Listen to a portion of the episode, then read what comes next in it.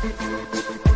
Right, uh, 23 minutes past 5 on Radio 2000. Now, Johannesburg City Parks and Zoo has released a new publication, A Journey Through Johannesburg's Parks, Cemeteries and Zoo by the author Lucille Davie. Uh, the book is a 200 pager with uh, over 70 uh, photographs telling remarkable stories really behind Johannesburg's zoos, parks, nature reserves, and cemeteries as well that remain largely unknown. Lucille Davie, thank you so much for gracing us with your presence. Welcome to Oh, Radio thank you. 2000.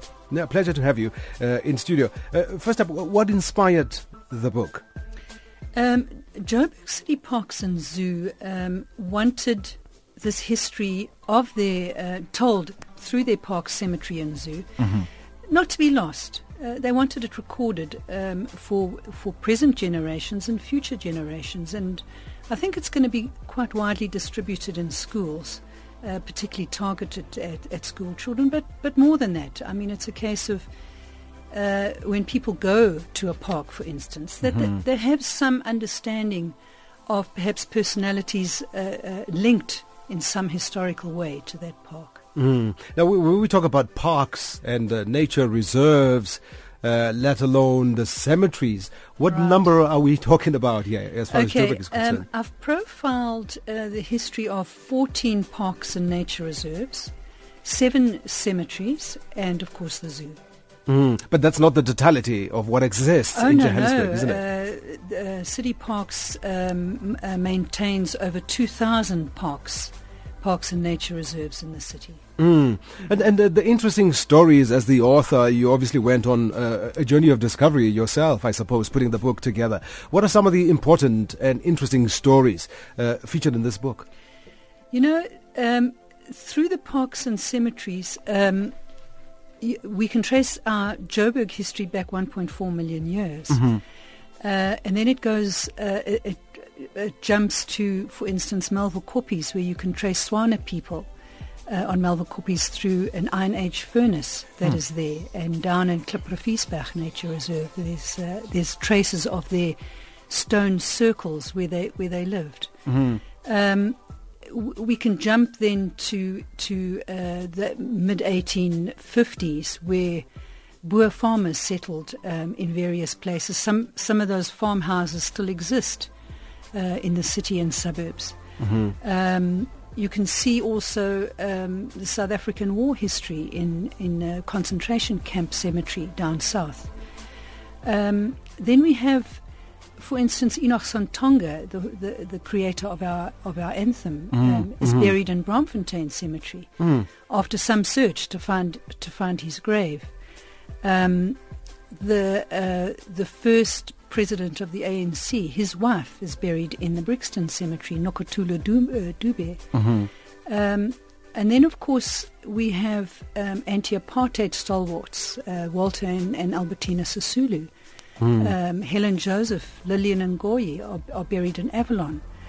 Um, and then we've got the 76 um, youngsters buried in Avalon as well. Hector Pieterson, Hastings, Hastings and Shlovu.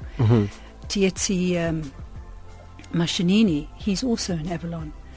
Um, so we have an intriguing history um, that we can trace through the parks and the cemeteries. And then, if you want to bring it right up to uh, this year, we have a, a new resident in the zoo, um, Forrest the leopard.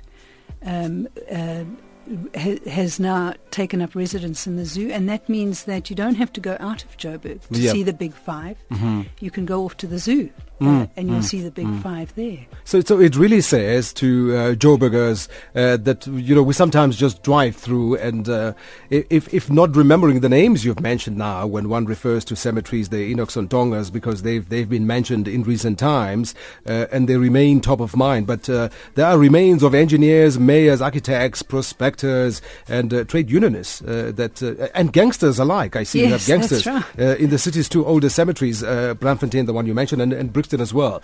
Uh, but but it's really, I would imagine, from a, a city park's point of view, to highlight to Joburg's, Joburgers to be aware of uh, uh, the history, the rich history that you refer to, that, that, that surrounds us.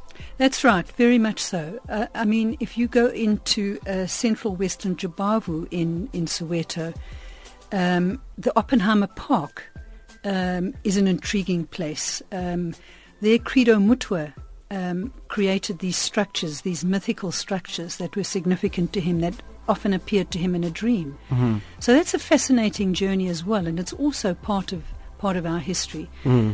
Um, he was a traditional healer and writer and artist, uh, and he, but he was living in the city in the late 70s and early 80s in Soweto, and that's when he we, he created this park, and, and it's a fascinating place. Mm. But but you also have uh, pictures here. I've just been going through the book. Very colourful and uh, interesting uh, pictures. It makes for interesting read as well. I would imagine for the entire family. I think so. I think so. All right, and uh, the book is uh, uh, available right now at all good bookstores. It's available at kalahari.com. Uh, and it's also available at City Parks and Zoo offices in Dakota Street, Braamfontein.